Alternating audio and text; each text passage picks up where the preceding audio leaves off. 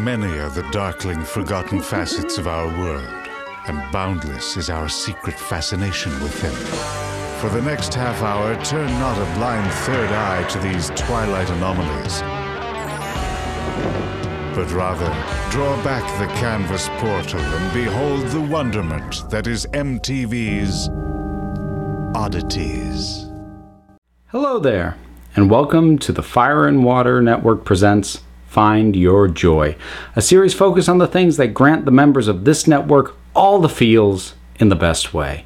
I'm Nathaniel Wayne, co-host of Tough Like a Girl and occasional guest on other shows across the network. And if you recognize my voice at all, there's a decent chance you're surprised to hear it on something that's called Find Your Joy. Through no intent on my part, I have developed a bit of a grouchy reputation when it comes to my podcasting output specifically. That's just kind of who I am. I'm the guy who goes, yeah, that was good, but there's this thing about it, or who will see a trailer to a new movie and can't help but zero in on the ways that the film could end up bad based on what I've seen.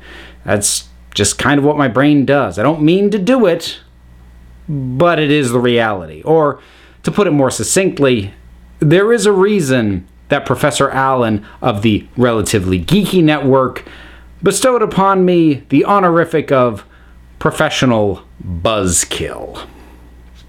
So, what on earth am I doing here? Because, believe it or not, there are things in this world that I love, unabashedly, and without reservation. And I wanted to talk about one of them today. So that's sort of enough about me specifically, and let's just get context for the thing I'm about to talk about here. The 90s is not well thought of as far as the medium of comic books is concerned, which you'd know if you ever listened to my 90s Comics Retrial podcast over on the Council of Geeks podcast feed. Oh, how does one describe the 90s? There was an awful lot going on. Some of it exciting, much of it bad, especially in hindsight. One of the things that started promising, went off the rails, and then later on after the 90s managed to pull it together, was Image Comics. In 1992, a number of popular artists split from Marvel over royalty and creative control disputes to form their very own company, which they called Image Comics. The promise of creative freedom and control over one's creations soon lured in more talent, though sometimes said talent was of dubious quality. One of the early adopters after the initial launch of the company was Sam Keith, who published The Maxx #1 in March of 1993. The cover made the book seem like fairly standard Image fare. All the negative space is black. There's a huge hulking brute in a costume with claws on the ends of his hands and what appears to be a splat of blood in the background. I mean, yeah, sure, it's in Sam Keith's fairly unique art style, but this really didn't seem like anything new, not at first glance. Inside, it seemed like it might end up being standard, as the cover kind of indicated, but there was something off. The world was a little weird.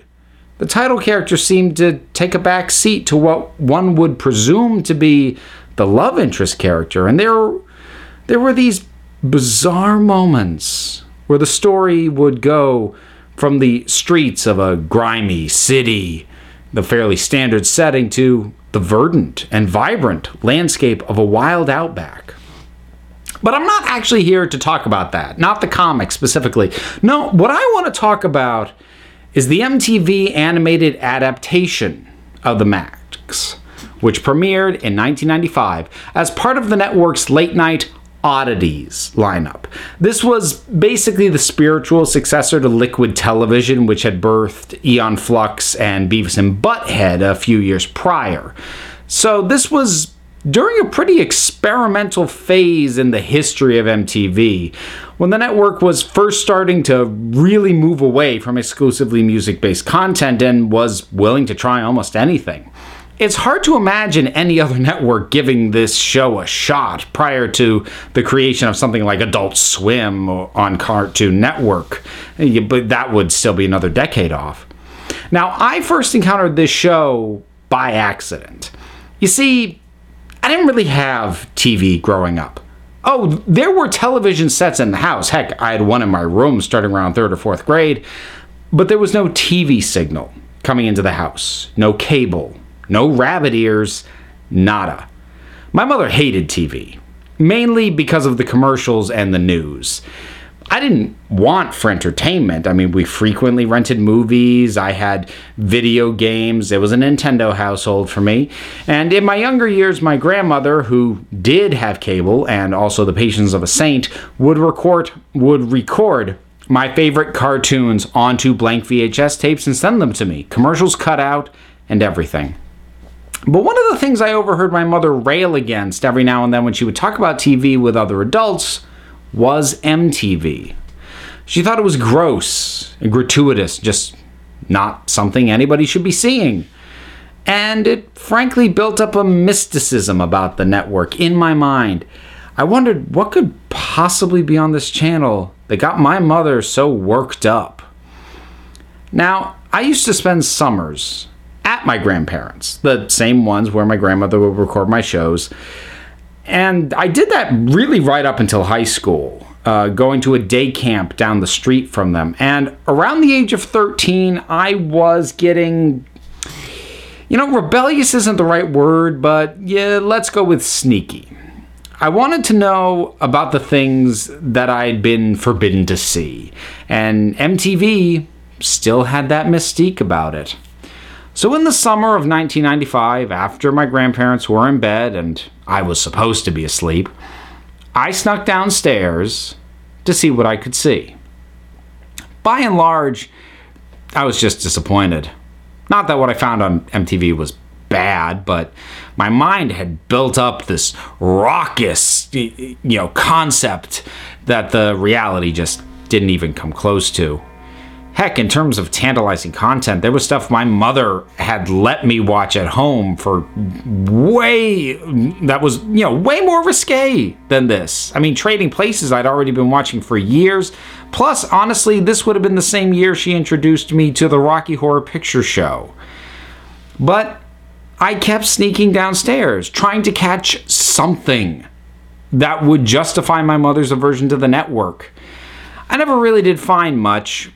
But on one of those occasions, I stumbled across an episode of The Maxx. I think it was probably the 2nd or 3rd episode. I only remember a couple of specific images that I would have seen, but it was mesmerizing. And I was at the exact right age to encounter a more grown-up form of animation. As I was growing out of the kids' stuff, but I never lost my love of the art. Now, I wouldn't catch any more of The Maxx for a little while. It would be early the following year, my family took a trip to visit one of my adult step-siblings and his family for a kind of family reunion thing. I ended up crashing on the couch in the living room when it came to nighttime and sleeping arrangements. It didn't exactly make for a restful night's sleep. So at some point, I started channel surfing with the volume turned way down. And I found it again, The Maxx.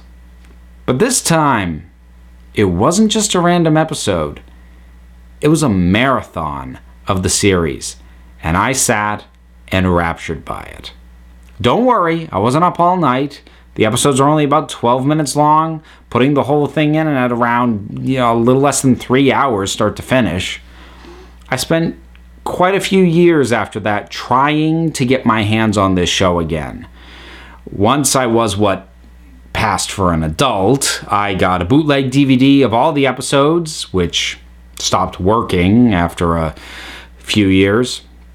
I got my hands on an old VHS version, the kind that was originally put out after it ran on MTV, which was missing an episode due to copyright weirdness.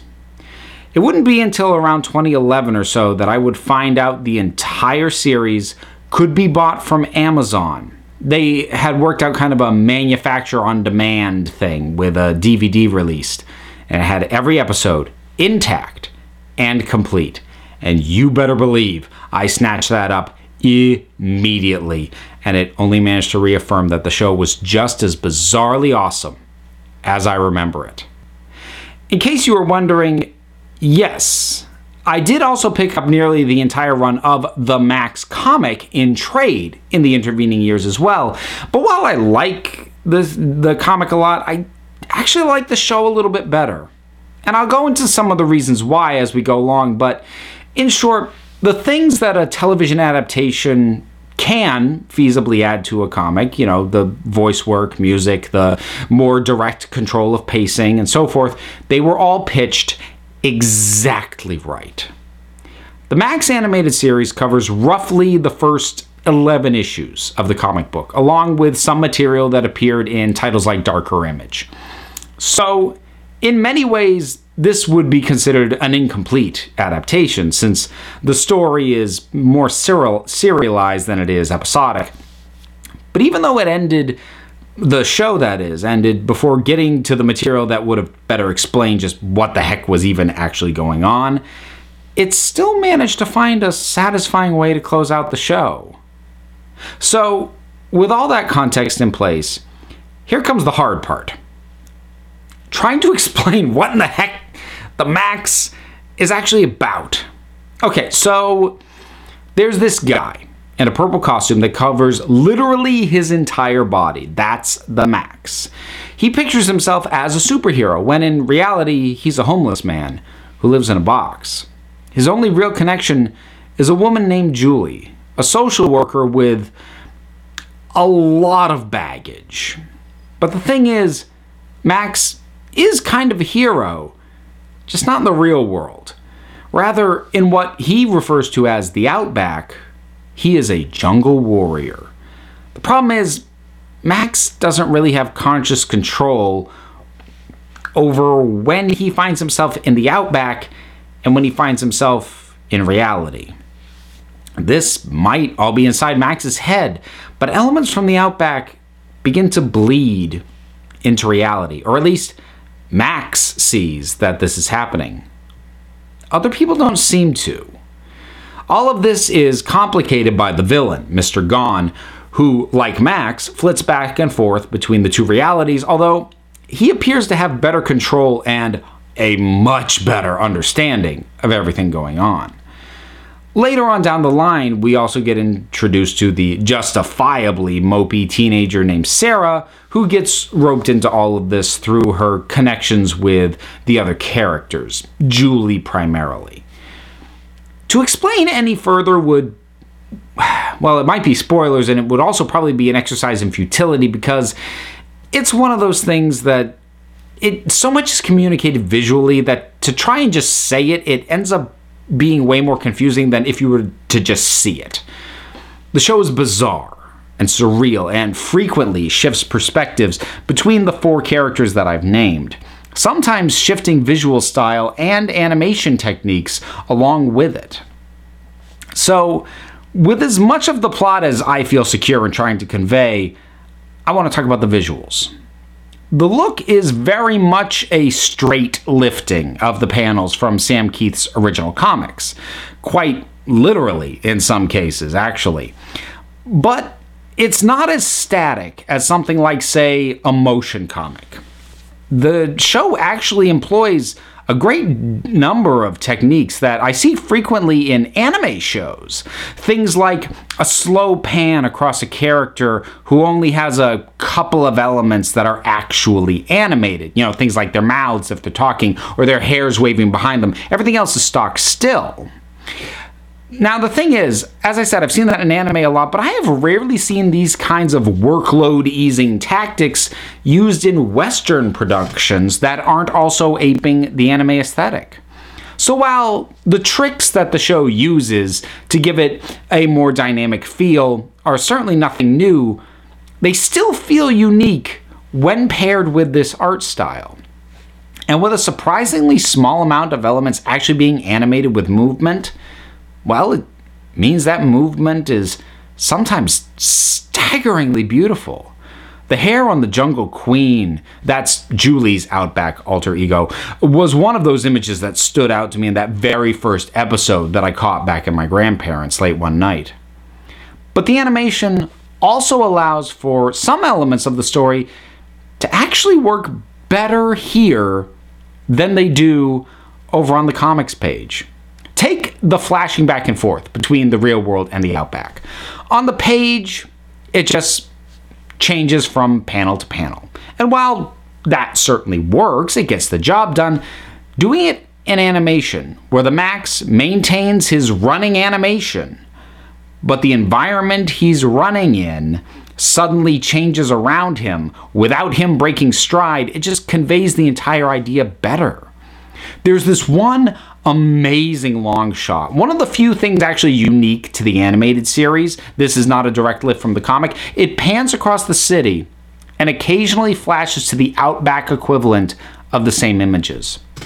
So a heavyset man slumped in a chair with kids climbing all over him becomes a down behemoth being ripped apart by small predators. A long-haired headbanger rocking out in his apartment becomes a wildly flailing beast tangled in a trap. It helps establish the Outback's connections to reality while also establishing it being far more violent, despite being so much more vibrant in color and in mood. It is a glorious shot and does so much for the story. And as I said, this shot isn't even in the comics. There are also random bits here and there, like when Max finds himself literally inside of a cartoon that he was watching on TV. It just feels like a more complete idea in animation than it did on the comics page. And there is a devastating and revealing flashback episode told almost entirely in moody stills from the comic that has no business hitting as hard as it does, but thanks to the music, the voice work, and the pacing, it works like gangbusters. But the most well-executed animation in the world is pointless if the characters aren't compelling. And man, this cast nails it. Let's get Max out of the way because honestly, he's kind of the least interesting character. That's not actually a criticism. He's still a great character. I mean, it's just a fact though. We learned relatively very little over the course of the series about who he was before he put on the mask, and he doesn't really seem to know much himself. Yet, he's very much connected to both worlds he exists in. In the first episode, he reminisces about Cheers, his favorite TV show. And it's clear he's been getting bailed out of jail by Julie on a semi-regular basis for a little while now. Did you know they canceled Cheers? Yeah, Julie told me the other day. I know all the people who were played by actors and stuff, and they all got new jobs, and even so, it's like they all died for no reason. I just turned away for a second, and they were gone. Everybody dies. He desperately wants to protect Julie, and he recognizes Gone as a threat, but he's never able to wrap his head around what he's actually experiencing. He's single-minded in a childish way. His understanding of the world is very pared down and simple, even as part of him recognizes that it's not as clear as he's trying to force it to be. He's strong, yet kind-hearted. He's easily confused, but the things he's experiencing are genuinely confusing. He puts so much stock in the concept of protect Julie, stop Gone, that he clings to that as a lifeline. And there's a sweetness to him that keeps his dependence on Julie from ever crossing over into being creepy or stalkerish. The voice work of Michael Haley does a lot to help that as well. He's got a gruff but lovable quality to his voice, somewhat reminiscent of John Goodman. Then there's Julie, who probably has the strongest claim to main character status of anybody in the show. And she's just a glorious mess, in a way that feels extremely real and well realized. She's a woman who works very hard to have command of her own life, but is haunted by events in her past that made it clear how easily that can be stripped away from her. As Keith has a tendency to do, the way she is designed, posed, and drawn makes it very clear that she is beautiful, but at the same time, she is not the standard comic book female body shape, and certainly not of the 90s era. She's bottom heavy. She has a notable stomach pudge, but it's never visually treated as a flaw, even though Julie herself very clearly feels that it is. You see me as some little Miss Perfect to be seduced and disposed of. Actually, I'm pretty flawed, you know. I've got a fat stomach and chafe marks where my jeans cut in, bad breath from eating the wrong stuff, and my underarms are stubbly. You, however, have a problem with women. And Julie is perceptive. She has the number of pretty much everybody in the story, except for herself. Ultimately, this story is primarily about her coming to grips with the events of her own past and figuring out how best to move forward from them without just ignoring them. She can be sweet, bitter, even ruthless at times, but it all still feels like the same person, all hung together by the voice work of Glynis Tolkien, who would go on to voice Sarah Kerrigan in the original StarCraft computer game before moving on to a career as a novelist. Much like Max, there's a realness to her voice.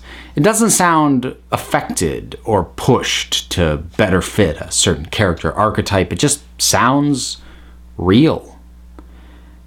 As for Sarah, she manages the impressive task of being a late addition to the story with a heavy focus, but still feeling organic to everything. She could have felt very shoehorned in, especially during the episode she gets to narrate about her own life. But that perspective fits the show, and it does a good job of justifying her attitude, and her connections to everything going on become clearer as the show progresses towards the tail end. She is pretty much a stereotypically mopey teenager, but she feels like one of the more honest depictions of that I've seen come out of that time period. Mom says she's not angry at me. Not really. Sometimes her screaming and crying fits can last all night. So I share and tell her it's okay. Mother her. It's weird. Dad left her, and in a way, she left me. About this time, I started carrying a gun. That's what us writers call foreshadowing. Again, the well-cast voice of Amy Danless helps seal the deal, but I have saved my favorite for last, the chocolate-voiced villain, Mr. Gone, voiced by the late, great Barry Stigler. Stigler was the only cast member who had a voice acting resume of note, both before and after this show, and hearing him work his way through what could have been a grating villain, but instead getting to hear him monologue in such a way that you don't even want to hear him stop talking makes it very clear why. I'm not sure I can articulate what it's like to hear this guy's line reading, so I'm just gonna hand it over to him and give you a taste from some of the episodes where Gone gives a simplified recap at the start of the show. Most of us inhabit at least two worlds. The real world, where we're at the mercy of circumstance, and the world within, the unconscious, a safe place where we can escape. The Maxx shifts between these worlds against his will. Here, homeless, he lives in a box in an alley. The only one who really cares for him is Julie Winters, a freelance social worker. But in Pangea, the other world, he rules the outback and is the protector of Julie, his jungle queen. There, he cares for her, but he always ends up back in the real world. And me? Old Mr. Gone, only I can see that the secret which unites them could destroy them. I could be helpful. Screw it. I think I'll have some fun with them first. But beyond the frankly astounding voice work, the character himself is pretty dang fascinating. Gone is unquestionably the villain. He is a bad guy. He's a rapist. He's a murderer. He's a misogynist. And all of this is made abundantly clear right off the bat. And yet, in his own perverse way, he's trying to help Julie work through her issues and confront the things she doesn't want to. Of course, he just so happens to enjoy putting her through hell in the process, but there is a bizarre kind of concern he has for her, as well as for Sarah later on. He can't stand Max, of course, but that's because the big oaf won't leave him alone and just let him work his way through his plan. Gone has, by far, the best understanding of what it is that's going on all around them, but that doesn't make him some omnipotent tormentor like, I don't know, Q from Star Trek. In fact, one of my favorite things about him is that he openly admits to not being very good at the handful of unique skills and abilities he appears to actually have. Or, as he himself puts it, "I'm Mr. Gone, a student of the mystic arts. Unfortunately, an untalented student, or I wouldn't have to keep shooting fools like you." He can have the smooth, even tone of somebody who's in complete control one minute and lash out at the world because of how little control he actually has the next. Much like Julie, he's a mess of conflicting traits and elements.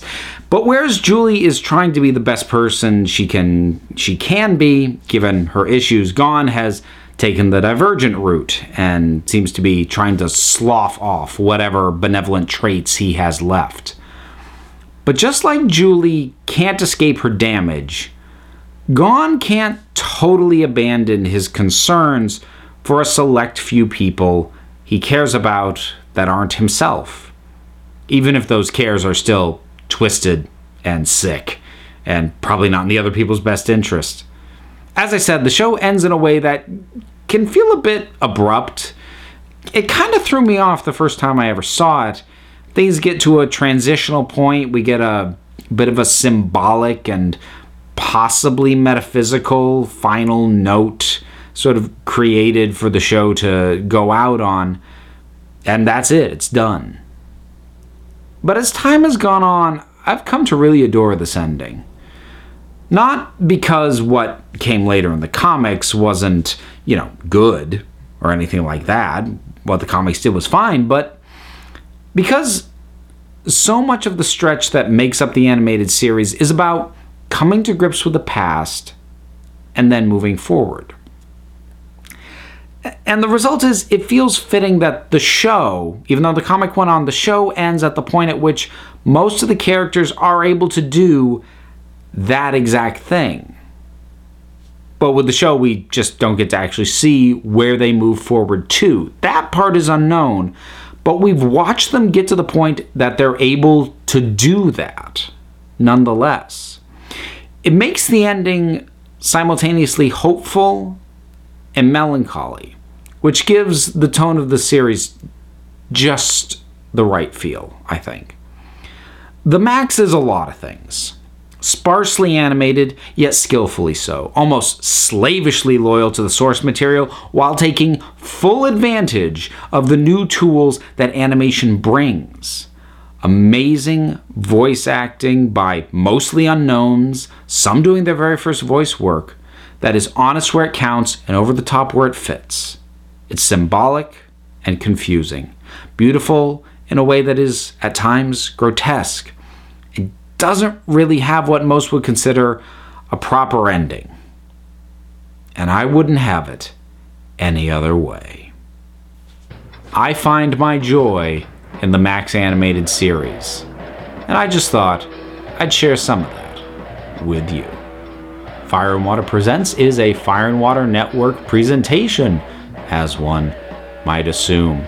Go to fireandwaterpodcast.com to leave comments or follow us on Facebook or Twitter.